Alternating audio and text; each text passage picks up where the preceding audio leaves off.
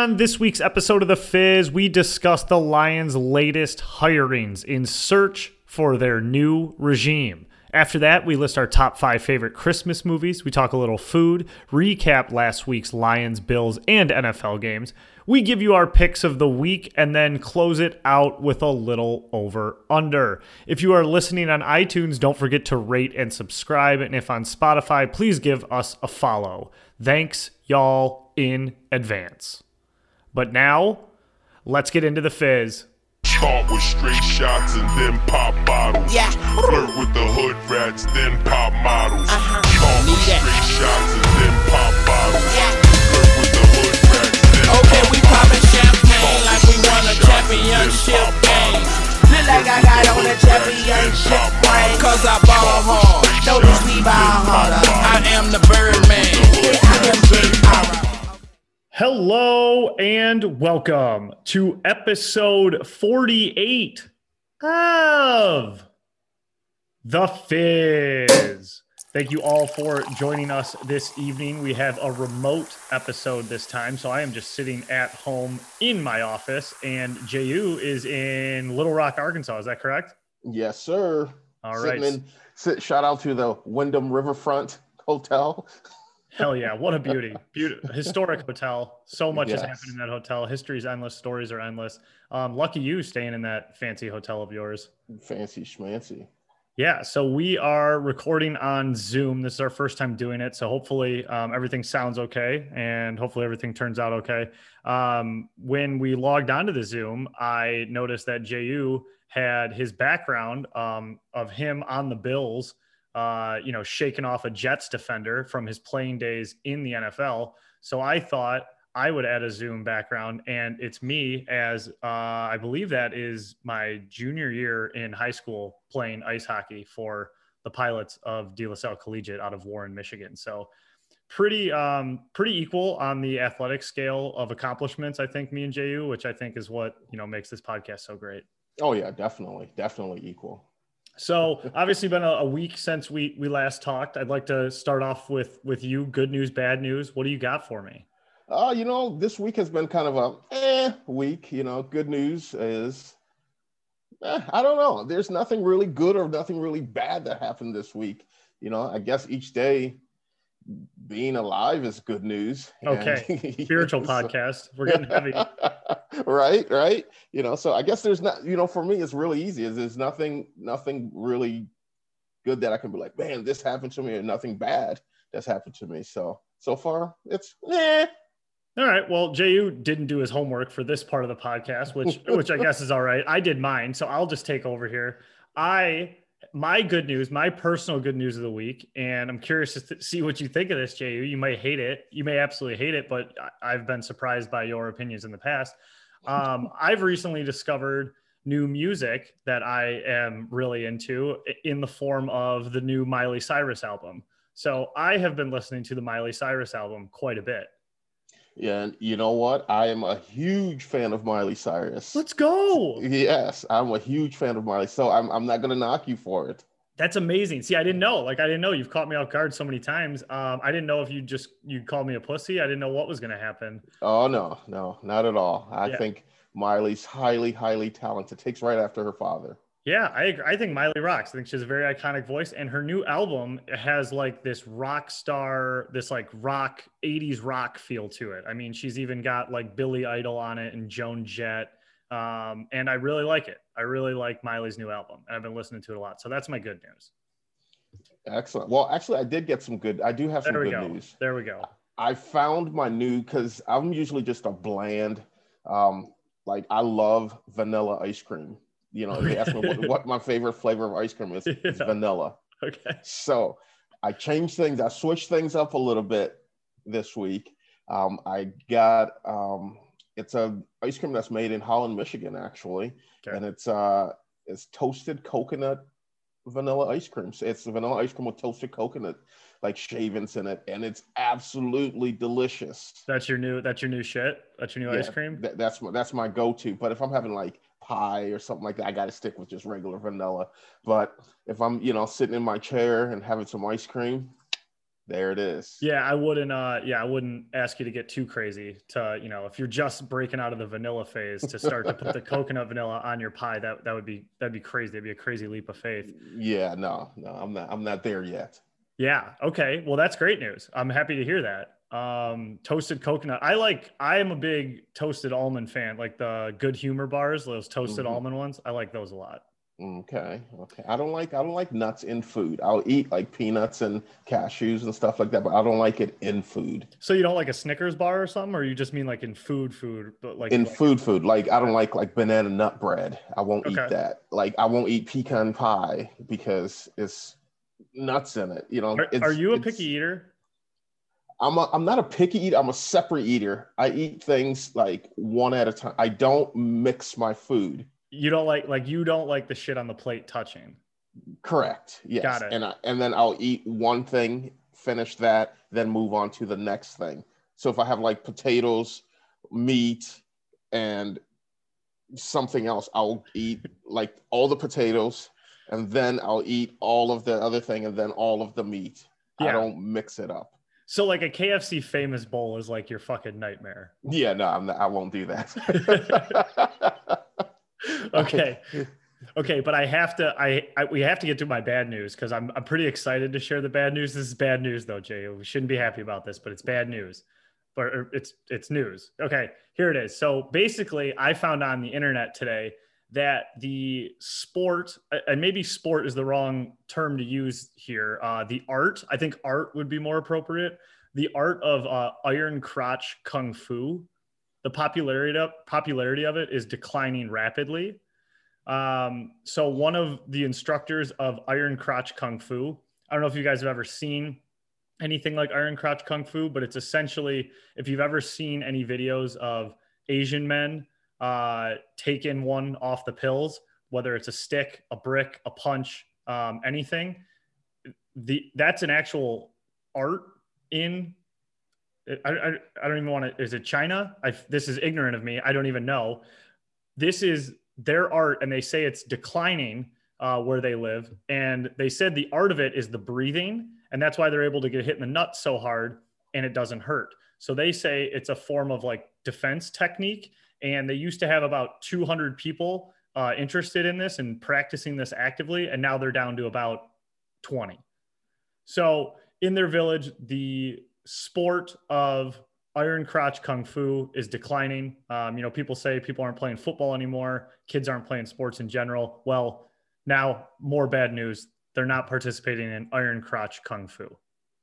wow, you just, yeah. It's bad news. I, I don't expect you to, I, I, you know, take that one in, breathe for a second. You don't have yeah, to. Yeah, I'm speechless from it. You know, I'm I'm in such disbelief and just such depression that Iron Crotch Kung Fu is declining in population. Yeah. So Wang Lei Tu um, is the 65 year old master of this art. Um, and he says when you practice uh, Iron Crotch Kung Fu, as long as you push yourself, you will feel great. Doesn't hurt at all once you get hit. Um, and in their effort to expand the game, grow the game, you know, which we try to do with sports on this podcast, we're trying to grow all games.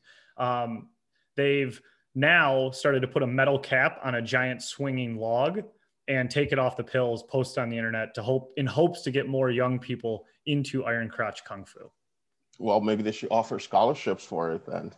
You'd think maybe you, you could pull some strings at Michigan State and start the Iron Crotch Kung Fu team. I know they just cut like the swimming and diving team there, so maybe they got room for Iron Crotch Kung Fu. That's crazy. Yeah, so that's that's that. Um, kind of a bummer that you just like that's crazy to me. Like I'm like a coworker, you know, having small talk at work, but that's fine. You can that's crazy if you really want. Let's get into the meat of the podcast as I got Iron Iron Crotch Kung Fu didn't do it for JU. So let's move into the sports part of this podcast. That's actually real sports. The news, the biggest news out of the Detroit sports world this week, and I am very curious to talk about this with you, JU, because I think it's pretty like hilarious. I'll get into that in a second. But what I'm trying to get to is the ownership of the Lions. Uh, Sheila Hamp, Rod Wood, they have hired a committee to search for the Lions' new regime, GM, head coach.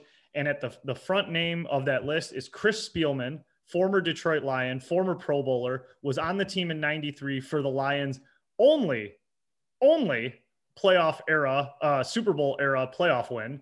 Um, and he will be a special assistant to President Rod Wood and Chairman Sheila Ford Hamp. In addition to on this committee is a name we all know, Barry Sanders. Uh, Fritz Pollard Alliance Executive Director, Rod Graves. I don't know who that is. And then someone who the Michigan State Sparty world is very familiar with, uh, Mark Hollis. Well, so, just they, so you know, when you're when you were running down Chris Spielman's um, accolades, you forgot, you know, he was in WWE wrestling for a little bit and no WCW wrestling. So don't leave out the wrestling fans that listen to the show. Well, thank you for that because I maybe this makes me a bad Lions fan. Um, I didn't know that. Yep. and he, he said, "What's that?" Did he have a name, nickname? No, it was just Chris Spielman. Okay. His name was enough to carry him, and he was a terrible announcer.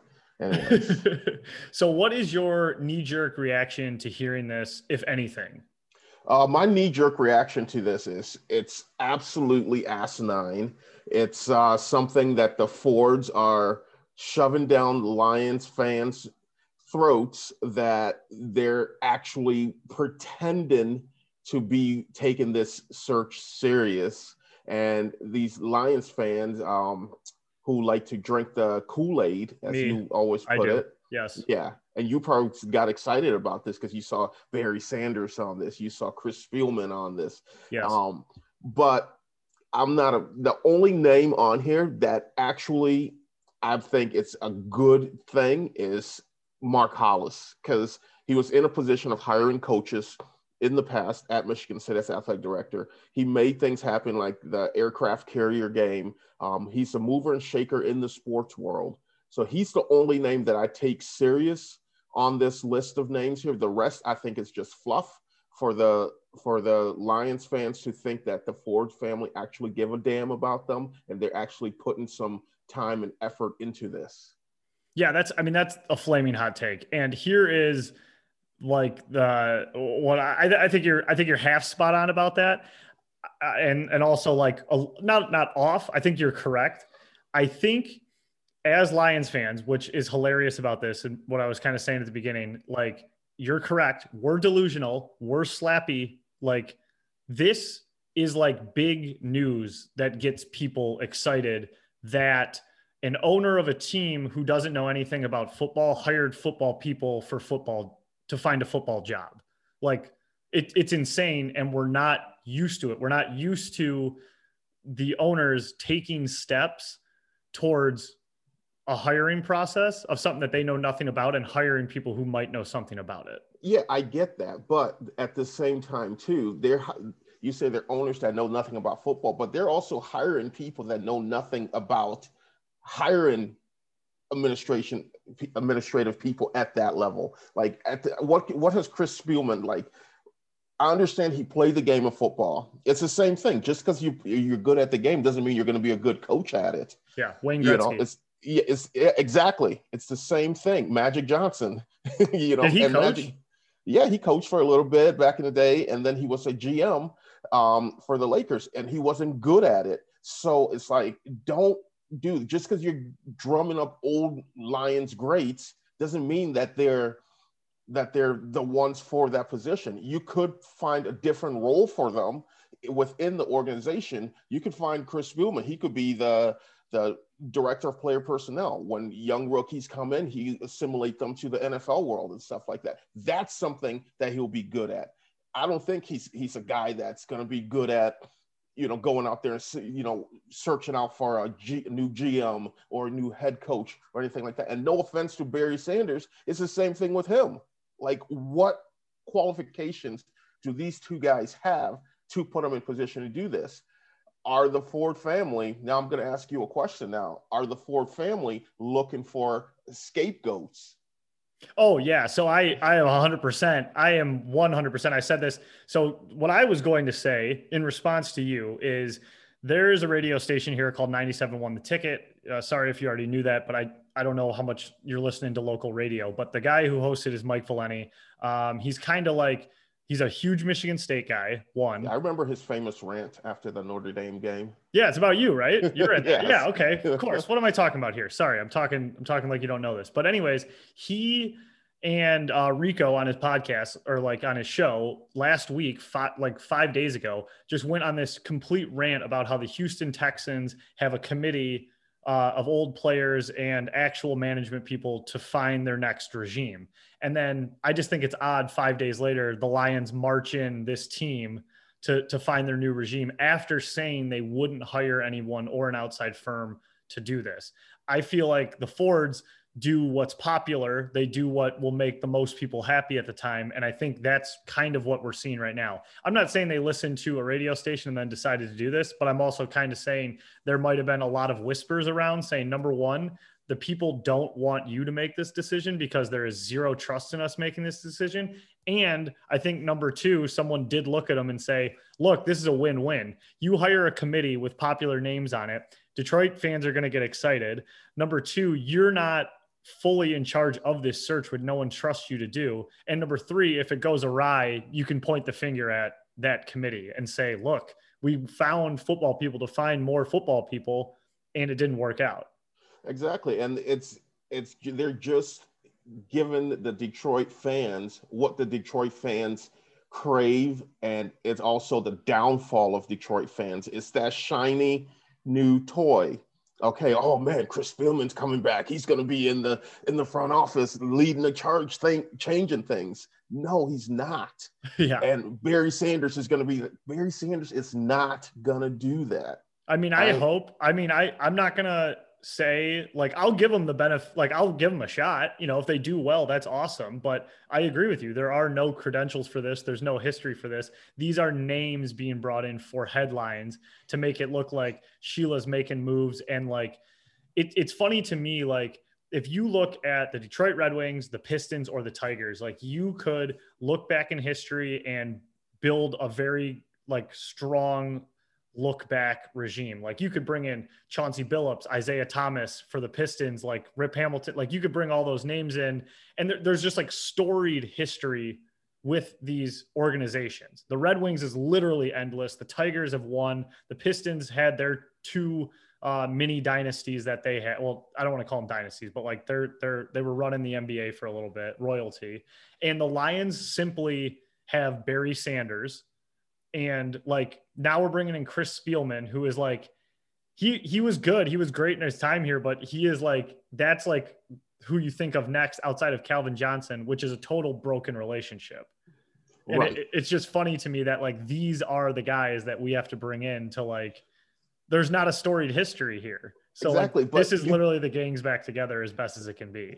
Exactly, but you know, you mentioned the the Pistons and Chauncey Billups, and you mentioned uh, the the the Tigers and the Red Wings. And so bringing those guys in, those former players, you know, that that can come in and have success in that because it's totally different. Foot, uh, football is totally different from basketball, baseball, hockey, and everything. That uh, former player can have success at that level in scouting, different things like that, and you know, mentoring these guys because it's less players. Mhm. On basketball, it's what 15 guys on the team. Right. Football, there's 60 something guys, you know, and at, at some point in time in early training camp, it's 100 guys that, you know, you have to do. And Chris Spielman, you know, he he's good at his position. He can scout his position, but that doesn't mean he can scout a good lineman. Mhm. Same thing with Barry Sanders. Can he scout a good quarterback? You know, does he have an eye for that? What, what's his throw motion like? We can all sit and watch someone and say, "Oh, that's a bad throw motion," or "That's a good throw motion," but how do we fix it? So that's why I think it's such a different dynamic from those sports to this, and I think it's a big mistake. That, like, I, I'm going to keep emphasizing this: the only good name on this list is Mark Hollis because he's an outside the box thinker, and that's what Detroit needs. They need something outside the box. They need something that might at the time not make the fans happy, but in two years, three years, the fans are going to look back and say, damn, I was not for that hire, but I think it was a very good hire. It's like back in the day when your parents told you, no, you can't use the car to go to a party and at the time you're pissed off at them but then you go to school on monday you're like yeah the cops came and busted the party. And then you're like damn those are good decisions that my parents made by not letting me go to it. So that's what the ford family need to do. They need to think outside the box and they need to to uh sometimes make the difficult decision that won't make the fans happy all the time yeah, amen. And I mean, I just they don't they don't know how to do this. They've never done well at this at all. And like what I want to tell you though is like you're absolutely right. They do love making the popular decision. And what is sickening about us as fans, as Lions fans, is like this is something that gets people excited. Like I'm gonna read you some texts uh, from someone I got. Love the Spielman hire to assist. Actually puts football knowledge in the front office and someone with sentimental ties to the city and franchise. That's all it takes to get us back on board. Like I am telling you, like this is the biggest, most exciting. So a lot of people have said this is not a new take. This is not an original take. A lot of people say Detroit is a, is, is not hockey town. Uh, I it'd always be hockey town to me and uh, and thousands of others across the state. But like people say this is football town. Like if if the Lions were to actually have success, like the city would burn down. And it's hard to disagree with because all they've done is lose and they still gain more money and fill more seats than all the other three teams combined. So this town is just like dying for a winner. Um, to your point, you may you've made about Spielman this whole time. The article on ESPN that did the write up on this, um, it's Michael, what's his face, Rothstein. He's like the Michigan writer for ESPN. So this is like his little paragraph on it, which I just thought goes right with what you were saying. Like the 55 year old Spielman admitted Tuesday he is not qualified to be a general manager in the NFL and that it wouldn't be fair to him to be in that role. But he has been around football for three decades and traveling to see teams every year as part of his broadcasting role. He has been taking notes in journals and having conversations about what he believes good franchises have. And those are his credentials. See, that's the same thing. And that's like, saying, like you and I were talking a little bit before we jumped on the air, like you said, Jerry knows the 17 year old Russian hockey player. Wow. All right. So now, do we bring Jerry into the wings and say, hey, you know, you're going to be a consultant to the GM? He's qualified to do it because he knows all this, all the st- all the stats of all the up and coming players and right. stuff like that. So, like, I think it's that's you know, he's been around the game. Yeah, there's a lot of people that's been around the game before, and it's not. Look at, look, and to get a GM, look at uh, uh, Bill O'Brien when he was the head coach and GM, and he made terrible, terrible. He set the Houston Texans franchise back another four years with the moves that he made this year. He has a great quarterback in Deshaun Watson, and he set them back. So just because someone's around the the around the game and they're good at certain aspect of the game does not mean that they're good at you know picking the next gm or picking the next head coach. Yeah absolutely. And i'm going to give them a chance. And i am i don't know if the word is excited but i'm at least happy they hired other people other than rod wood and sheila ford hamp to make this decision. So i will at least say it's a step in the right direction. Um, and whether Spielman and Sanders are just names on a list to get people excited, and Hollis and this other guy, the uh, I don't Fritz know, Fritz Pollard. Yeah, right. Fritz Pollard, Alliance, uh, Rod Graves, the Rod Graves guy. Maybe he's mm-hmm. maybe these are the guys. So we'll see. But the the big takeaways to me are it's funny what gets Lions fans um, excited, and number two um, I think this was another popular move by the Ford company and, or by by the Ford ownership, uh, and it deflects blame if anything goes wrong too. Exactly, and like I said, I'm going to stick with it. I'm going to continue to you know go on with it and say the the only smart name on this is Mark Hollis. And I hope they take what he says into consideration and listen to what he has to say because I think he's a, like I stated before, he's an outside the box thinker. He gets it. He's been there. He's done that. And, um, you know, he's the guy that should be, you know, making those decisions. Yeah, and I mean, you're not going to have to sell me on Mark Hollis whatsoever. I'm a huge Mark Hollis fan. I mean, he oversaw my four years at Michigan State, and which were some of the most successful football basketball athletic years that were there and he came and spoke at a class we had and I just I just loved him. He was one of my favorite guys there. Yep, definitely. Okay, now that we have discussed what the Lions are going to do to hire their new regime, uh, let's get into a little more of a seasonal topic here, um, even though it is football season. So I guess they both apply, but we'll lighten it up a bit. Um, you know, right now it's that time of year. Uh, jingle bells are jingling. Everything's going on. Everyone's got that warm and fuzzy feeling around the Christmas tree. You know, I know there's a lot of other religions around here, but hey, hey, Christmas dominates this season. That's just fact. So, JU and I wanted to discuss what our top five Christmas movies are. Oh yeah. So so Jay, I think I think we might have touched on this last week. Like, how do you feel about the holiday season? Do you get like you know scale of one to ten? How excited are you for you know Christmas and this time of year? I love it. I love Christmas season. Um, but like we talked about last last uh, last week, that you know Christmas doesn't start till Thanksgiving ends. So uh, I'm not one of those people that you know just want to be Christmas in the month of November and everything like that. But yeah, I like the Christmas season. I like you know everyone seeing people happy and you know I like the corny shit about Christmas, like you know sitting. I don't eat chocolate, but like you know sitting with a big mug and drinking hot chocolate with with marshmallows in there. You know decorating a Christmas tree. I like that, and you know there's just something that about Christmas that just gives you kind of like it really gives you the fuzzies. Yeah, it's the fuzzies. It's a fuzzies. Yeah. That's the word. Yeah. You're, yeah. You, I, you were, you, as soon as you started that sentence, I knew we were going to end it with the word fuzzies. Um, so yeah, no, I feel the same way. I mean, it's just like, you know, if you say you hate Christmas, like you really do have a, you know, a bug up your ass. Uh, there's things I don't like about Christmas for sure. And I'm right on board with you. Like, I, Thanksgiving has to happen before Christmas starts for me. And really like, even first week of December. I need to see December on the calendar before I get real excited about Christmas. Um, but yeah, I mean, I like all the stuff about it. You know, I like how work winds down and, uh, you know, you just it, we had we had a snowfall today. I had the fire going. It was real nice. We got the Christmas tree up, real Christmas tree.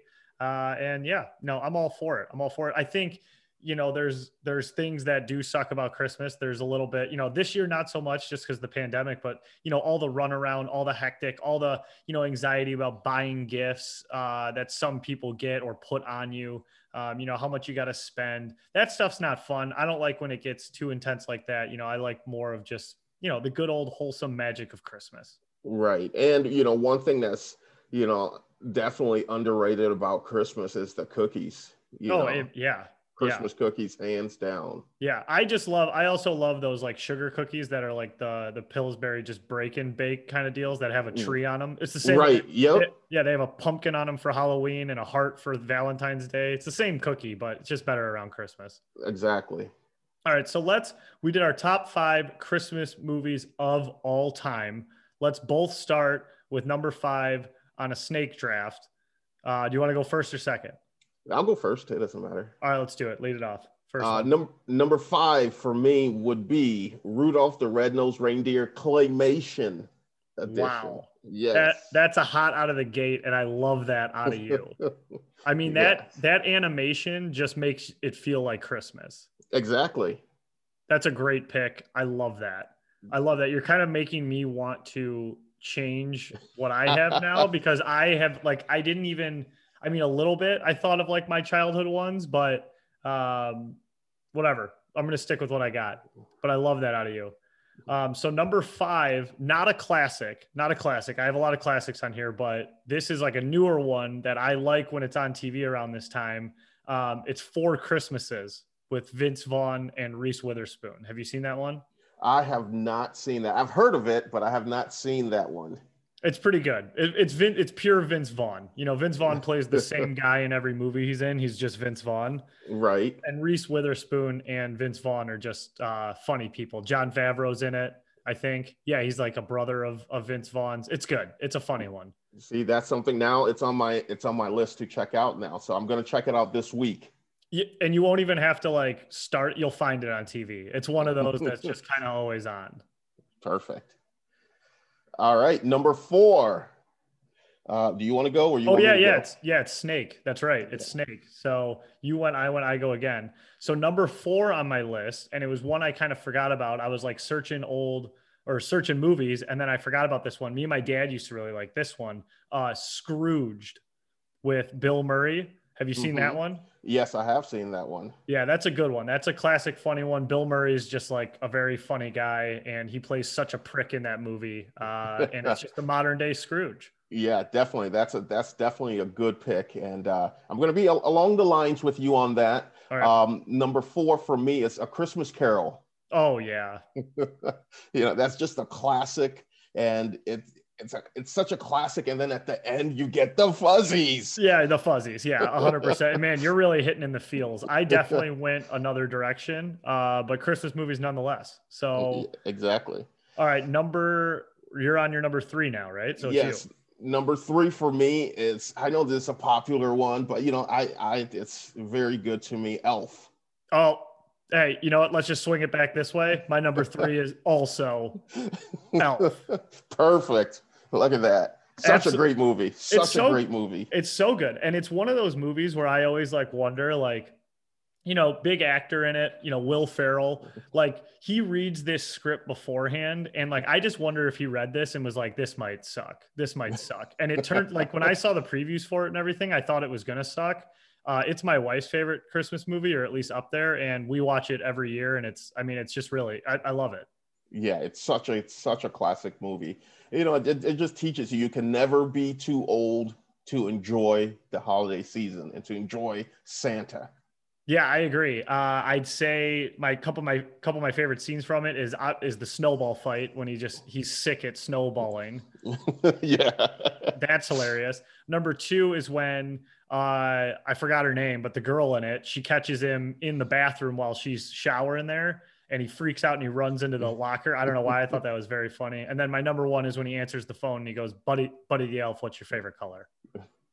yeah, those are all classic scenes from that movie. But yeah, definitely, definitely a good, a very good movie. Definitely worthy of being top five. Absolutely. So uh, back to me now. Number two, not, I don't think this is on a lot of people's lists. It, it's definitely not too much of the warm and fuzzy type, but I don't care. I think this movie is, is it rocks, is, is Bad Santa. Number two, Bad Santa, Billy Bob Thornton. That movie's hilarious. That is a great movie. That's a great pick, and uh, you know that that's something that looking back at it, you know that that'll be in my honorable mentions. That'll be Yeah. definitely my honorable mentions. Uh, so number two for me, this for me is a classic. Uh, Home Alone, Oh, yeah. Yeah. because what kid did not want to be Kevin McCallister? Right. Who didn't? And who didn't want to live in that house? Right. You see all the memes. What did Kevin McCallister's dad do for a living? yeah, afford 10 first class tickets to Paris in a house I like know. that. Yeah, right. Right. Well, I think my one of the hottest moves. I mean, there's so many great moves by um um I'm blanking on his name. What am I trying to say? Macaulay Culkin. Thank you, Macaulay Culkin. A lot of hot moves um, in that movie, but I love when he gets the cardboard figures before they even break into the house and he throws the big party and he's got a Right. I thought that was just genius. Exactly. Like I said, like that's every kid's dream right there. Um, okay, and then so you just did number two. I did number. Oh, it's your number one now. Snake. Okay. Yep. So my number one movie, and in the Culcrick house, this is a tradition. We watch this movie every single Christmas or Christmas Eve. A Christmas story. Oh yeah, that's like the OG. Yeah, exactly. That is that is a classic. And in the Culcrick house, a, a Christmas season does not pass without seeing a Christmas story. That's awesome. That's awesome. And you had a very traditional list there. Very traditional. Uh yeah, that's that's like all the movies. Those are like the first Christmas movies you see. Those, those are it. Like if you I've never never seen a Christmas movie, those are the ones you got to see. So for me, this is an unpopular opinion. Um, a lot of people did not like this movie, uh, and I really did. I thought he killed it, and I thought it was hilarious, and I love it. Um, and it's The Grinch with Jim Carrey, the live action movie, is my number one overall. Christmas Oh, that's a that's a great movie. I'm with you on that, but it's not my number one. Once again, it'll be in my might be in my top ten, but uh, that's definitely a, a good. And I think you're right. Jim Carrey did kill it with that movie. You know, I was a little guy when I saw it, uh, and I just laughed so hard. And because I thought, I think Jim Carrey is so funny, and him as a real Grinch, I thought he killed it. I think a lot of people don't like that movie. I normally get a negative reaction when I talk about it, but I will always stand by that because I thought it was hilarious. Stand by it. Yeah. and uh, so while we're on this Christmas movie topic, just a, a quick thing, and is it, this has been a debate for years now, and I want to get your take on it. Uh-oh. Is Die Hard a Christmas movie? So here's the deal. I made like this is this is on me. This is bad news bears. This I don't know much about Die Hard. I think I've seen Die Hard one time and it was a long time ago, like eh, like falling asleep in and out on the couch watching it with my dad. Me and my dad used to watch a lot of movies. But my take on this is any movie that you watch during the holidays or that comes on during the holidays that you want to call a Christmas movie is is just fine with me. Like I I think that's if it's a movie that you watch during the holidays, it's it's a Christmas movie. Ah, uh, see, you took the easy way out there. I want to know: is it a Christmas movie? I think it's not a Christmas movie. It's Why a, is that? You know, because, like what was so Christmassy? It took place. They had a Christmas party. Yeah. You know, but like I don't think it was like, you know, I, I, I didn't get the fuzzies. Yeah. yeah. Yeah. No, that's fair. That's that's absolutely fair. Uh, I just was kind of saying, you know, if there's a movie you watch around a holiday every year, like you can deem it that movie. I'm not going to be, I'm not going to be martial law on whether people want to a Christmas movie or not. And you know, if Christmas is warm and fuzzy and that movie, you know, gets gets your your jimmies rustled over Christmas coming to town, you know, who am I to say you can't watch it or you can't consider it a Christmas movie? Well, yeah, you can still watch it, but you'll still you'll just be judged for decategorizing a movie that is not a Christmas movie. A uh, couple other ones just kind of in my honorable mentions, like the the original Grinch, the original animated Grinch. Uh, you know, you're a mean one. That one, that one's a great fucking movie. I'm kind of looking through a list here now. I had a couple others on my uh, honorable mention, but the animated Grinch I did love. I was trying to think of anyone else, but those are those are what, what I got. There you go. There you have it. Okay, so now that we have tackled the uh, very, very important issue of the top five Christmas movies that are out there, I need to get into this grid that JU sent me over the weekend. And it was put in my group chat and it's been going around the internet. Um, and these were very popular during the heat of the pandemic. You know, eliminate one from your life, eliminate two from your life, choose two, the rest die. Uh, and it's just these lists of normally food, music, entertainment, things that people enjoy, and what you can live without and what you can't live without. And I think I've run into one of the toughest tests that we've ever seen on the internet, and it is remove two from your life forever. Okay. If you guys are following along, listening, I know I got to do this visually for you, or, you know, like, got to explain it out to you. Remove two from your life forever. There's nine things on this list, and they include beer, pizza, wings, pasta, burgers, liquor, wine, tacos, fries. And then they ask you to remove two of those things from your life forever. One more time for those listening at home beer, pizza, wings, pasta, burgers, liquor, wine, tacos, fries. You got to end one for the rest of your life. I struggle with this, JU. How about you? I struggled at first when I first took a glance at it. I, I struggled. And then when I really started to dissect each one, mm-hmm. I was like, well, you know, yeah, this one, and this one. And I came down to I came down to two that I can remove. Okay. I I have thought about it a lot more and uh, I think I am there as well. Uh, I I will say, just blanket, this list, this grid of of nine things, it's hard to find me consuming anything else. This is pretty much this is the top this is it for me this covers this, pretty much well all. for a lot of for a lot of people these are staples yes. you know this is america this is americano right here exactly toss on a glass of water and like that's that's it you know that's that's like what i consume so what what is the what is the first thing the easiest thing for you to knock off this list? Uh for me the easiest thing would be tacos. You're not a big taco guy? No, once in a while, like probably in, I can probably count on both my hands the the amount of times I've eaten tacos in the last three years.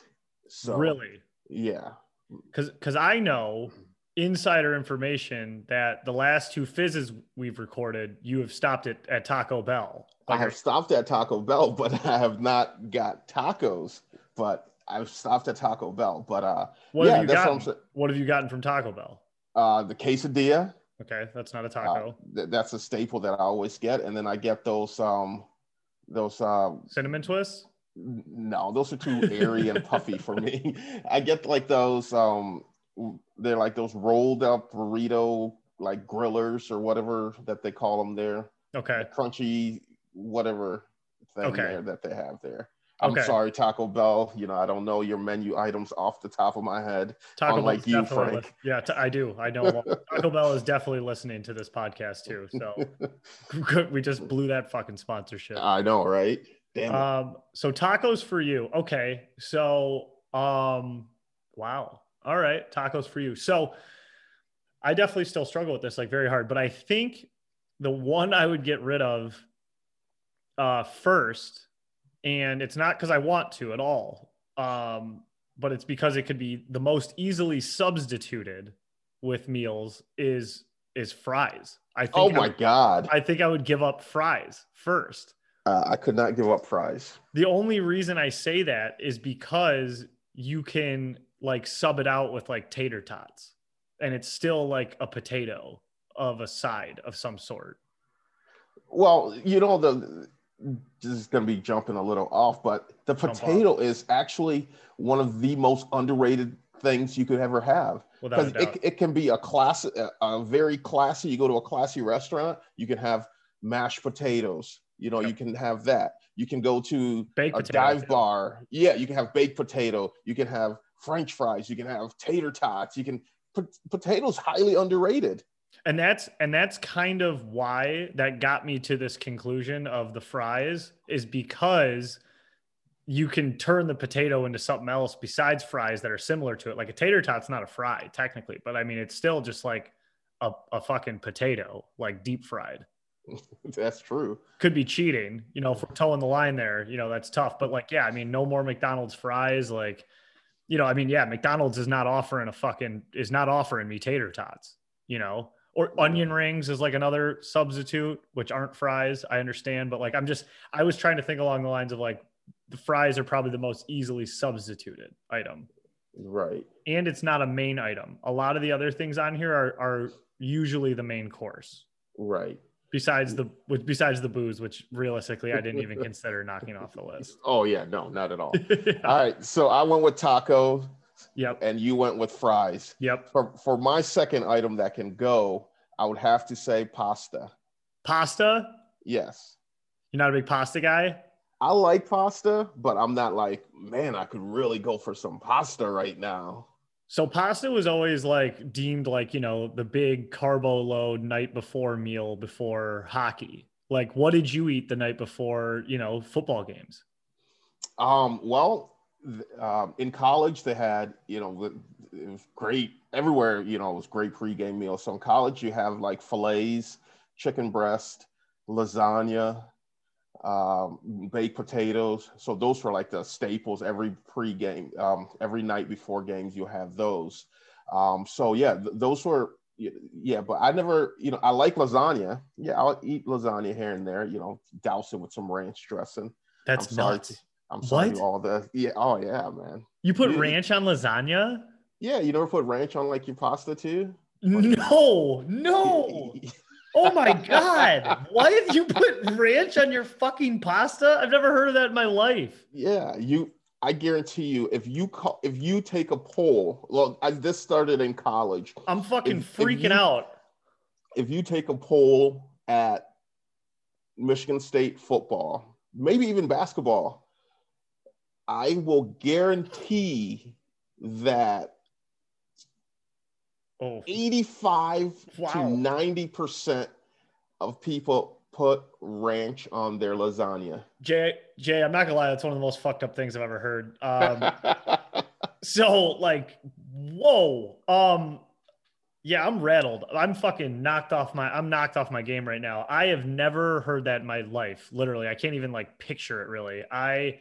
And I was gonna say to you, I can't give up pasta. I would never give up pasta. I'm half Italian. I'm I'm an American. Okay, like I, you know, I'm not gonna say like you know I know how to speak Italian or anything like that. But my mom makes very my favorite thing my mom ever made is her pasta sauce. It's like a family recipe passed down, whatever, and it rocks. And I love. Do you guys call it? Do you do you call it pasta sauce or do you just call it sauce? No, I call it pasta sauce. Like I, I'm a very, I'm a very American Italian. Like I'm not gonna sit, you know, I'm not fucking. I'm doing the hand motion. Everyone knows the hand motion. I'm, yeah, I don't, I don't do this. But uh, then, then does life. she does she put sugar in her pasta sauce? That's the thing. I don't know the recipe. Um, okay. I am now married, and she has to teach my wife the recipe, and I want to learn with it. So I will know hopefully soon, but we haven't set up a time to do that yet. Um, so I have to learn the recipe. There might be sugar in it. I'm not sure, but it's a meat sauce and it rocks. Um, and I would never, ever, ever put ranch on that sweet, sweet sauce because that would be disrespectful. I Dude, I'm to, telling you, the I next time we have lasagna, ancestors. the next time we have lasagna, just just drizzle a little bit of ranch on it and just just allow your palates to do the work. I'm gonna I'm gonna faint. Okay, I'll give it a shot though. Um, well, here, actually, I'm going to make you faint now because you just made me faint with Don't that. Don't you dare. And I'm going to do Don't it. you I, dare I do what of, I think you're going to do. I'm, I'm, doing it, Jay. I would get rid of wings. You guy. you guy. You can't you can't go to Buffalo with me. What? What the hell? You how can you get rid of wings? I don't. I'm not actually getting rid of anything. We're in a we're in a, a fake conversation. I get it, but it, but that just that hit me real. That feels real to me. Yeah, and you're you're peeing on my mom's. You're peeing in my mom's sauce. Okay, that's what you're doing. You're you're peeing in it from my ancestors, my grandpapa. You know, you know, like you're you're just ruining my family sauce by putting ranch on your pasta. And to be honest, I might have said wings first, but I wanted, I, I, I was nervous. I almost changed because I didn't want you. I'm glad we didn't do this one in person because I thought you might hit me. I might have if we were in person. I, I, I, it would have been just reflexes. It wouldn't have been anything against you. It would have just been reflexes. yeah, yeah. So I was nervous to say that too. I don't want to get rid of any of these things, and now I feel bad even like speaking these out loud because there are there are no right answers here. Like absolutely no right answers. Um, I considered, I'd say like I considered in the range of like burger. Burger was kind of you know creeping in, maybe tacos, and then like maybe wine, but like no, like no, not at all. You know what I want to see is I want to see a WWJD. What would Jerry do? What would Jerry do? I'll tell you one thing Jerry would would never do is put ranch on his fucking pasta because that guy is more dago than I am. So, well, have you have you put you put ranch on your pizza? I've tried it, yeah, but I don't do that. I don't. Uh-huh. I, but I'm not against it. I'm also not like a purist where I won't do it. But yeah, I mean that's a good point. Like it is sauce, cheese, and like a breadish type deal. So okay, fair. It still just terrifies me to like think of that. Jerry would not get rid of pasta. I don't know what Jerry would get rid of. He he likes eating. He likes eating, and I know. I, I know Jerry would not get rid of wings. No, I don't think he would either. I don't think he would either. I think he likes wings a lot. I think he might go with tacos. He might get rid of tacos and he, uh it wouldn't be pasta. He might go tacos and fries or burgers. That would be my guess for Jerry. But uh definitely I don't think he'd get rid of wings at all because one of his favorite foods. Oh my god. I I just realized what I just walked into saying, but one of his favorite things is is like buff, buffalo chicken he loves buffalo chicken sliders. See, Jerry's gonna fit right in with Bill's Mafia. Yeah, well, glad maybe I should just sit out and you and Jerry can do this one. oh, that's too funny. All right. Well, now that JU and I learned a little bit more about each other uh, in that last segment, that was tough. That was a trying time. I think that was the most contentious it's ever got. Um, you know, got rid of one of his favorites. He's pouring he's pouring ranch on his pasta. I don't know, a lot of a lot of different things. You know, once this pandemic cools down, I got to take a trip to Buffalo, and I guess I guess I gotta I gotta learn. I gotta learn a little more. So what I want to do now is we want to take a look back at week 13. Uh, the picks me and JU had. He was on fire. I was not. Um, and uh, briefly touch on next week's picks, and then we can close the show out with a little over under. But first, I will start with uh, the Lions here uh, because they are the least exciting team we talk about uh, on this podcast. And last week, I said Lions were going to get absolutely killed. On the show, I said they would lose 34 to 17. And then when I did my write up on Sunday, I forgot what score I predicted. And I think I predicted the new final to be, you know, 41 31 or something. I, I had the Lions getting killed and giving up a ton of points. Turns out they actually fought back a little more, like JU thought. What did you think of uh, the Lions' performance on Sunday, Jay? Uh, you know, I, I think it was it was uh they gave it a good old college try, as yeah. as they would say. Um, but they're just they're not there. You know, they're they're just not there yet, and um, it showed on the field. But you know, they they, they showed that they're fighting for you know this uh, for Coach Bevell. So you know, it was it was it was a decent game. Right. I mean, that is just the full reaction. There's not much to say here. I don't think um, you know anyone who's uh, uh has a shred of realism in them actually believe the Lions were going to win that game. Um, as as awful as that sounds, but Darrell Bevell, you can tell the guys do like playing for him a lot more. There's a lot more fight in them, um, and you know it's just I don't. The word "sad" is not correct. Um, you know, Matthew Stafford, as I've said, I love him. He's my favorite uh, Detroit Lion, possibly ever. Uh, but you know, all the announcers kept saying on Sunday was you know, Matthew Stafford is just tough as nails. He's just tough as nails. He's just tough as nails. And you got to commend him. You got to commend him. And, you know, it's super nice and it's super true. Um, but at the end of the day, you know, you had Rodgers on the other side of things who was just kicking the shit out of him, you know, for the hundredth time in his career. And, you know, that's, that's just all the announcers could find to say about Matthew Stafford and Detroit Lions and he's hurt again for you know the umpteenth year in a row. And you just you got to it's starting to creep in whether you think he's gonna whether he might have played his last game as a lion. Well maybe the the ford family should put him on the search committee. Yeah i'll tell you one thing. I mean he, he's going to be the face of the franchise whenever you know if he decides to work with the program or the organization at all after he leaves i mean he's our shining star. I don't think that's going to happen. He's going to head back to georgia yeah, he's a Southern boy. I think he's going to get get the hell out of there, if I'm being honest. Um, but JU, you picked the score to be 34-27 and the fi- in the favor of the Packers, and the final score was 34-24. So nice job there, my friend. Oh, thank you. Yeah, it's very nice work. So Lions dropped to they got eight losses now, right? And we're going into week 14. Uh, I struggle with math. So what are they? Five and eight? Yep. Yeah, there you go. Five and eight. Um, the season's pretty much done. I hope Stafford you know, is not too hurt, but I have a feeling we're going to get a lot of Chase Daniel to close the year. Good old Chase Daniel. Yeah. Gotta love him sticking around. I know, right? So hopefully you don't have Stafford for your fantasy playoffs. Um, I have Hockenson. So I'm hoping, I mean, normally when you get a backup in, you get a lot of check downs. So hopefully right. tight end's the guy. And Hockenson's a stud. Hockenson is a stud. I don't think he was an eighth overall pick and a need we had, especially after Jesse James signing and the other tight ends we've had, but he is a stud for sure. Um, okay, so let's go to the more exciting team. Uh, your boys, your boys, I picked to lose. We're talking about the Buffalo Bills here, if uh, you're not following along at home, but I picked the Buffalo Bills to lose to the Steelers at home. Uh, that was Sunday Night Football, right?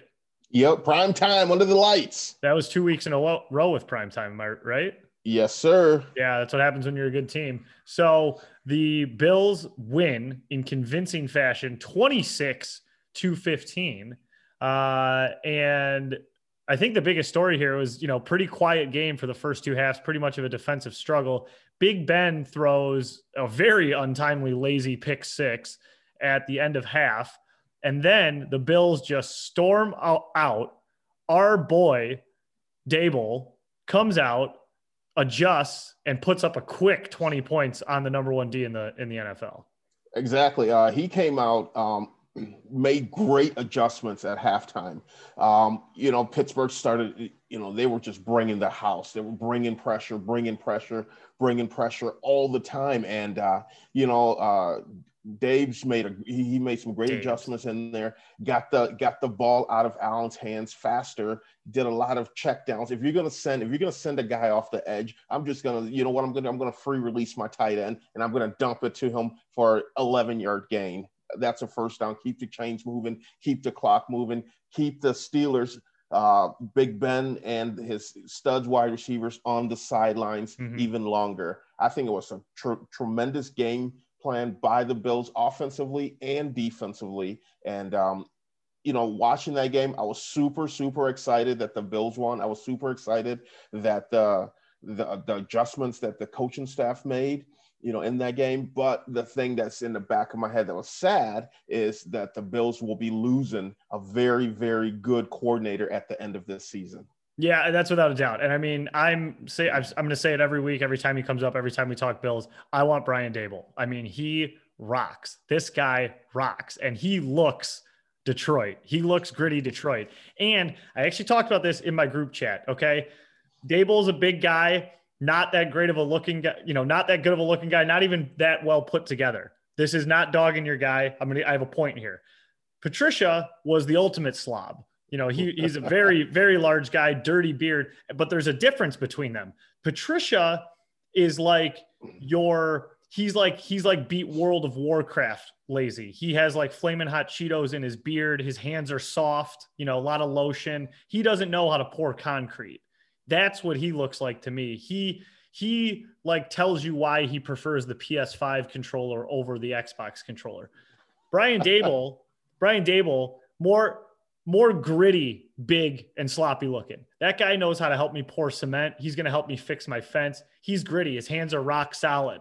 That guy knows how to get in the trenches. There's a difference between their large, unsightly looks. You know why Daboll's like that, right? Because he's from Buffalo. Yes, he's a Western New York guy through and through. He's yeah, I know that answer. the hardships. He's shoveled. He's shoveled three feet of snow every single winter. He's done that. His wife's from Western New York. His family still lives in Western New York.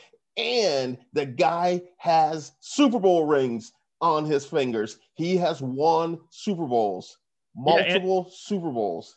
And so did Patricia. But so because I, I just know that's the argument the other way, but I don't even think anybody's making it. The guy's won Super Bowls, he's won national championships, and he's worked with young quarterbacks and made them great. And that guy has like no idea what a Euro cut is for your suit pants. Have you seen that guy's khakis? They like cover, they like they like cover his shoes. Exactly. Because he's guy, a hard-nosed guy. Yeah, he doesn't care. He doesn't care what his khakis look like. He just wants to win football games. Exactly. That guy rocks. And, and, that's what Detroit needs. And I'm telling you, it's going to be a huge mistake if Detroit does not hire this guy. And I'm going to be absolutely rooting against the Lions in every single game possible if they do not hire Brian Daboll as the new head coach. I'm gonna be honest with you. They're not gonna hire him. I want him to hire him. That's all I want, and I hope I'm wrong. I hope I sit here and I am wrong, but I don't think they're gonna hire him. I think I don't. I don't think they will either because they because they're getting letters written in for um, Robert Saleh. And don't get me wrong, Robert Saleh's a good he's a good coach too. Um, you know, I had he was at Michigan State when I was there, so I I know him a little bit, and I he's a good coach. He's learned from you know a lot of good people, but he's not the guy for this. He you, Detroit needs some offensive firepower. They need some innovation. They needs you know something that's going to still be that shiny new toy for the Lions fans, excite them with points, and then Daboll can bring in a very good coordinator that can, you know, say, hey, you know, our offense is going to go and light the scoreboard up. You guys don't let up enough points, and we'll win games. I agree. I want an offensive guy, and you know, I mean, Stafford's not going to be here forever. Uh, that's just the case, you know, and he'll be great with a young quarterback. I want him. And one thing I get excited about is just the adjustments he makes at half. One of Jim Caldwell's biggest, uh, you know, bugaboos or things about him was he didn't make halftime adjustments to win games. And you see it with Daboll. I mean, that game, they could not move the ball in the first half. And then all of a sudden they come out and it's, you know, obviously the D probably fired them up and everything, but that's a 20 point explosion, you know, right out exactly. of half against the number one D. So that's what got me the most excited. JU, congrats that your Bills rock. We're going to be talking about them uh, mostly through the rest of the year because Lions are pretty much dead to rights unless they keep hiring old guys to come in to you know pick the new regime. That's all we're going to be able to talk about. exactly. But, but, otherwise, you know, I'm I'm full on Bills guy, and, and you know until we're you know until they win the Super Bowl uh, this year. So and I have I have no issues talking about the Bills. So we're. I didn't think so. Like your background is literally you playing running back for him right now. Um, okay, so moving into our picks from last week, uh, I am embarrassed to say my lock of the week, the Saints at minus seven. It might even been seven and a half. I don't remember. Either way, they didn't cover it. Uh, I lost another mortgage payment. I don't. I might be evicted from my house here soon. I don't know how that game even happens. I don't know how Philadelphia with a rookie quarterback in Jalen Hurts uh, covers, let alone beats the Saints, but that is any given Sunday. That is the NFL. I don't get it. It infuriated me. It ruined my Sunday. But again, I am 0 for 2, 0 for 2 on my lock of the week. So that's what happened with me. well, the the Saints, you know, their, their biggest thing, you know, people don't understand. Philadelphia has a pretty good defense. Yeah, the only, the only issue is their offense is bad. That the defense is on the field so often that they get tired, and also too, there was not any film on on Jalen Hurts, so it was it was tough to prepare for him. And he came and he he played a great game. He he took care of the football except for that one fumble that he had. He protected the football. He he made the safe throws, and uh, Doug Pederson put him in very good positions to be successful, and it and it worked. Yeah, and happy for Jalen Hurts, not happy for my bank account. Um, but the more exciting game was the game you picked. In my opinion, it was the game of the year, um, almost in any sport. Uh, this was the most exciting game, uh, definitely NFL game of the year. Was uh, Ravens at Browns. Your lock of the week was Browns money line. Another miss. We are 0 for. 4. I just want everyone to know out there that you and me are 0 for 4 on our locks of the week. Um, not a good look, Jay. Not a good look. But hey, that that Ravens Browns game, that was a good one. Yeah, you know it was an exciting game, and um, at the end of the day, if you're a Browns fan, I know that that that uh, loss was tough. It was you know it was gut wrenching at the end with the way it happened. But you got to be excited for this Browns team. This is a Browns team that had the opportunity to play in primetime football because of what they've done throughout the season. And this is a, and you saw Baker Mayfield mature that game. He had one ba- bad pass early in the game, uh, a bad interception. But then after that, he took over. The run game was there. Kareem Hunt went off. Uh, Nick Chubb went off early. And um, you know, it's it's promising. If you're a Browns fan, you should be excited about that. And on the other side of things, if you're a Ravens fan, you should be like, wow, this guy, they can turn it on. They can flip the switch and turn it on. Um, Lamar Jackson, you know, he was the Willis Reed of the game, come running out of the locker room to save the game. Yeah, and I agree with you. And I, you know, I, I will argue that I've never seen a team get more love uh, or appreciation in a loss than the Browns on this one. Um, I will give it to them. They played a hard fought game. You know, at the end of the game, at the end of the day, they did lose. And I've, I've, I've never seen uh, an announce, announcement crew, a media crew, like be more excited for a team losing a game just to hang in a game. Um, and I hope if the Lions ever get there one day that we get that credit. It is a little bit of jealousy on a Detroit Lions fan to watch the Browns turn the corner. Um, and there is a misconception throughout the NFL world that the Browns are the worst organization and the worst franchise in the NFL. And I am telling you, without a doubt, clear as day, it is the Detroit Lions. The Detroit Lions are worse than the Browns as an organization, as a team, historically, currently, throughout all history. The Lions are worse. So I just wanted to just clear that up. The other thing, too, uh, the internet seems to believe, and I'm on board with it, that Lamar uh, Jackson was was was pooping. That's why he came out of the game and uh, you know, missed a little bit. We couldn't get a sideline report of why he was gone. It's still unclear of why he was out of the game. And if it's not unclear, I don't want to know why, unless it was that he was pooping, because I know he was pooping. I don't. I believe that he was cramping. I believe he was cramping, and he, you know, like he, you know, they try to get it off on the sidelines there. Um, give him, um, give him some fluids, give him some salt. Um, but I think he had to go in the locker room for an IV, uh, And a just dump. so Yeah. and a dump, Yeah. uh, just so he could get back out there. But uh, you know, you know, kudos to him, man. Yeah, I'm glad he pinched it off and got back out there. That was good. Um, I, on that play, when he rolled out, number one, I thought he was going to run. I think the defense thought he was going to run too. And when he pulled up to throw, I was like, no, because number one, I thought he was going to overthrow it because I didn't think he was going to have the touch to drop it in there. And then I saw it was going to Hollywood. I thought it was a drop for days because he had dropped like five. I think he had five drops in that game. Yeah, uh, you know, Ho- Hollywood, Holly, Hollywood. I like, I like. you got to say like Hollywood, Hollywood Brown. you know, great player, speedster. Um, but you know, that's one of his downside of his game is, um, you know, his his drops, and it's it's starting to become, you know, rears head that, uh, you know, that that's that's a fault of his. He can't be depended upon for for those, and uh, he was actually now. I saw today he was put on the COVID reserve list, so hopefully he he can bounce back and get back out there for them because they they're going to need these next couple games uh, to get back to get a good seed um, in the in the playoffs. Yeah, it was an amazing game, and Justin Tucker is the greatest kicker in NFL history. I think, like he's definitely in that argument. Uh, like he's got an over a ninety percent, uh, you know, uh, ninety percent make percentage. Jesus, nice, Frank. Nice sentence, Frank. But he hits all his field goals, is what I'm trying to say. And they flashed a stat that he's uh, like five for five or four for four plus 50 in prime time. And then it said his career long was a 61. That 61 yarder was versus the Detroit Lions on Monday Night Football, where I think he kicked uh, six field goals to beat us. We lost like 18 to, to 15. It was fucking ridiculous. Um, just another like awful Lions stat on that. And a uh, little uh, side note on Justin on Tucker. He's a hell of an opera singer. Is he really? Yeah. That's wild. I didn't know that. Yeah, a little fun fact. That is very fun. That is very fun. That's what we do here. We like to have fun here. Okay, so now let's move in quickly to our locks of the week. No reason to overstate this. Um, I am going back to the well. Maybe this is why I am not a good sports gambler. Maybe this is why my locks of the week are 0 2. But I am going to, for the third week in the row, uh, bet on the Pittsburgh Steelers, who are going to Cincy with a huge line of minus 13. I just feel like they've kind of been written like now they're getting the narrative of they're overrated, um, which I don't think they are. Maybe their record is a little inflated, but I still think they're very good. And I think they just need to get back to the basics, reestablish their run game, and they just need to beat up on a team.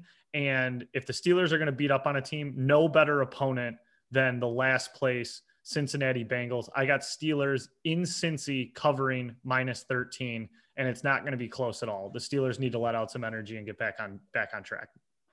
That's a great pick. I picked Pittsburgh. I think they're going to be pissed off uh, after dropping two straight games. Mike Tomlin's going to have them ready to play. Both in prime uh, time. Both losses yeah, in prime time. Exactly. And uh, so yeah, I said Pittsburgh's going to Pittsburgh's going to crush it, cruise to a 38 to 12 victory. That's what I think. Is that your lock too? No, my lock is okay. uh my lock is uh the Eagles Cardinals games, Eagles plus six and a half. Wow. They're they're in Arizona too, aren't they? Yeah, they're in Arizona, and I'm taking Eagles plus six and a half. Do you think they um, win that game, or do you think they just cover? They're gonna win that game. Yep. Eagles are gonna beat Carolina, or sorry, Arizona in Arizona. Correct. So Jay, then then Jalen Hurts mania is gonna just flood. Exactly. He's, he's gonna he's gonna ball out. He's gonna have a great game. Lock it in lock it. Do can we do have like a lock um, sound effect? We need to be.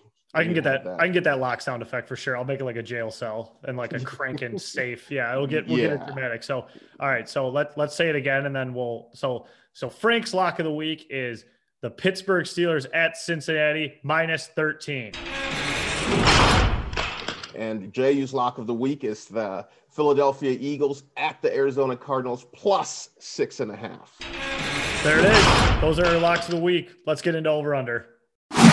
Okay, now that we have covered all of that, let's get into the final segment here, which is called Over Under. Um, if you listened to this before, you obviously know what it is. But if you haven't, it is how we end every show. And what we do here is my buddy Jerry, who has now actually texted me and requested I stop calling him the fat joke accountant from Cleveland and actually call him a Cleveland Red Wings correspondent and over under aficionado, uh, maybe expert. I forgot exactly what he wanted me to call him, but he basically wants me to stop making fun of him so much. That will never happen. I will I will never completely stop making fun of Jerry, but he is the one who sends us this list of items. Uh, it's a list of 10 things. I've never seen the list before. It's in my email. I go through it, and then we tell you if that thing on the list is over or underrated. So you better put some respect on Jerry's name. Yeah, I'm, I'm slowly creating um, a friendship here too between JU and Jerry. They're going to meet next week. We'll see how that goes. Um, but Jerry wants to be taken more seriously, and hey, he's he's always sent a great list of over unders, and he knows a lot about the Red Wings. So maybe it's time. Maybe it's time to show him the respect he deserves. All right. He always opens it with LGRW. That's what the email says. Now let's get into it. Number one on the list. I'll lead it off. Jay, you go second. Then we'll switch. Number one on the list Number one, Sicil- Sicilian style pizza. So I'm not 100% positive what that is. Uh, I am Sicilian. I told you I'm more of an American than I am an Italian. So I'm just going to, you know, I'm going to pump this into the Google machine here just so I, th- I think I know what this is. Oh, Sicilian style. Oh, yeah. This is like spinjuni and stuff. You ever had spinjuni, Jay? No. okay. It's pretty much pizza with uh, like breading over it with onions in it.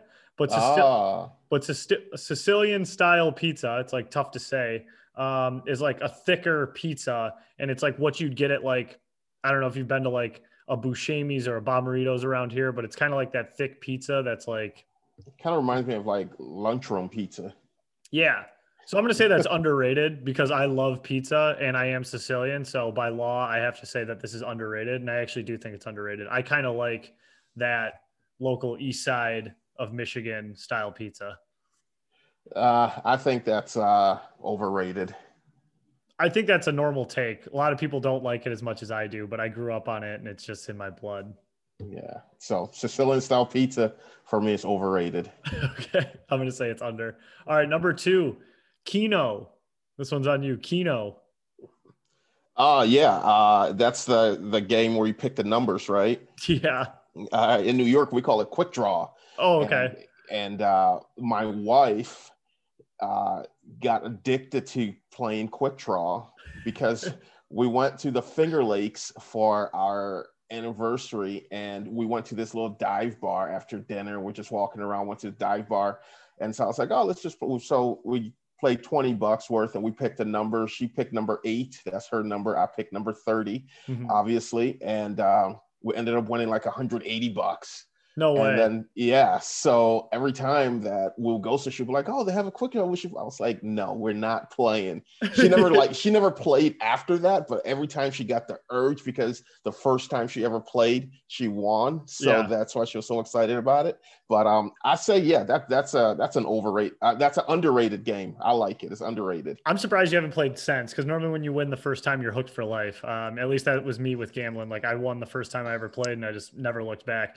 Keno, Keno is like the tame PG 13 form of gambling at a dive bar. Uh, there, how could I ever say this is overrated? Keno's underrated. Uh, and you know, it's fun to just throw, watch the numbers bounce around. Why not gamble while you're sitting there doing nothing? Exactly. Drinking some beer and just, you know, wishful thinking, hoping your number pops up. And then when it does come up, you hope that wheel goes and it's like times eight or something like that. And you can, you know, hit the mother lode and you can turn around and say, next round's on me for everybody. Yeah, absolutely. I, I have never seen that wheel hit anything but one X um, ever in my life. So, right. um, and I'm always picking number 19 since we're talking about numbers. Okay, number three on the list: going downtown to ice skate.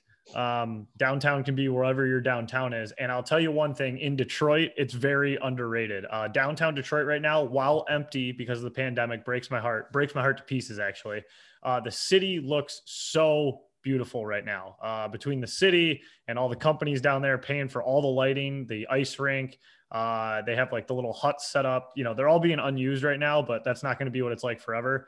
Going downtown to ice skate is is highly, highly underrated. It's a lot of fun to explore the city and skate in the winter.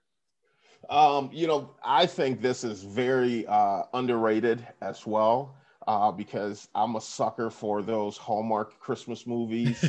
you know, I see because I envision myself, you know, going, you know, ice skating, have a nice scarf on with the mittens on, and you know, afterwards we're sitting somewhere drinking some hot chocolate and just being happy and just full of the fuzzies. The fuzzies, yeah, just overwhelmingly fuzzies, and skating downtown definitely adds to the to the fuzzies. And uh, yeah, I, I love it. I absolutely love it. Um, so both underrated on that one.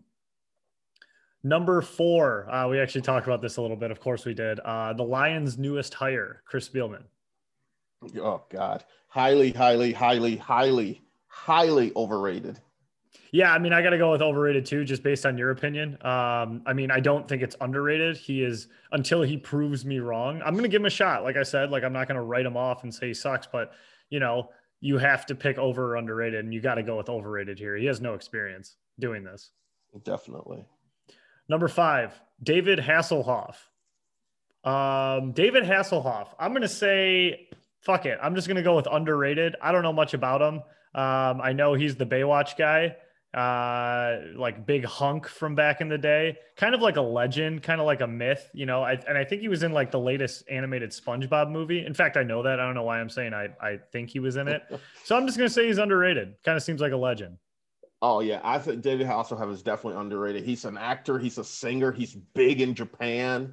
You know, you go overseas, everyone knows David Hasselhoff, and you know, you don't hassle the Hoff. Oh, I, like has that. shirts made for that. Uh, there was the drunken when he was eating a cheeseburger on the phone and just absolutely hammered. Definitely underrated. Yeah, don't hassle the Hoff. I really, really enjoy that. Yeah, I would love to be David Hasselhoff. That'd be cool. Um, okay, next on the list, I think this is you, Jay. Uh, Sports Center. Ooh, Sports Center. It's it's it's right now. I would say it's it's uh, overrated now. Uh, there's so many sports uh, shows out there. It's, it doesn't have the mystique that it used to have back in the day. It doesn't have the cool announcers, you know, dropping cool lingos and everything like they used to have back in the day. Now Sports Center's on, you know, back to back to back to back, and uh, it's it's a bit much. So I think it's very uh, it's it's it's not very, but I just say it's overrated right now. Yeah, that's verbatim exactly what I think. Except the last part, you could have kept very, oh, you could have kept very in there for me. Sports Center has completely fallen off uh, and died for me. Like as a kid, there was nothing better than getting up, watching all the sports highlights. Uh, I'd watch it three times in a row sometimes, and I thought those announcers were the coolest people in the world. I wanted to be one of those people. Um, you know, Stuart Scott, Scott Van Pelt. Uh, what was the what was the uh, I mean Steve Levy. Um, I liked, I loved all these guys. I thought they were absolute. Uh, John Buccigross was the hockey guy. I thought they were all cool. Then Sports Center got away from strictly showing highlights and doing cool commentary on the highlights. They got a little more political. They got a little more deep with everything, um, and they just got. I felt like a little too full of themselves. Uh, I was there to watch sports and talk sports, and I feel like it got it got a little too political for my liking, and now I can't stand to watch it anymore today. So I think it's highly overrated today.